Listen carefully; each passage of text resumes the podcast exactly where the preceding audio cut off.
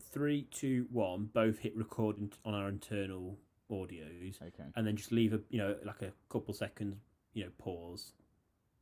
Three, two, one. Hello and welcome to our podcast. This is Mike And Mike, on Mike, also known as Mammon, the podcast where you go. Gonna have to restart. I lost my breath then. Hello and welcome to our podcast. This is Mike and Mike, on Mike. wait, don't go so on Mike.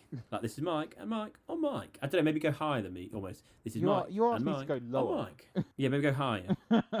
right, should we delete this and start again? yeah. Three, two, one. Wait, wait, wait, wait, wait.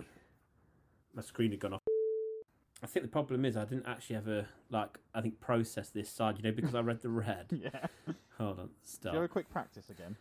Yeah, let's God, have a we- quick we are practice of not getting good it back on. at Scripted trailers. Well, this is good to know that we're never going to move into like scripted comedy slash conversation because I'd hate that anyway.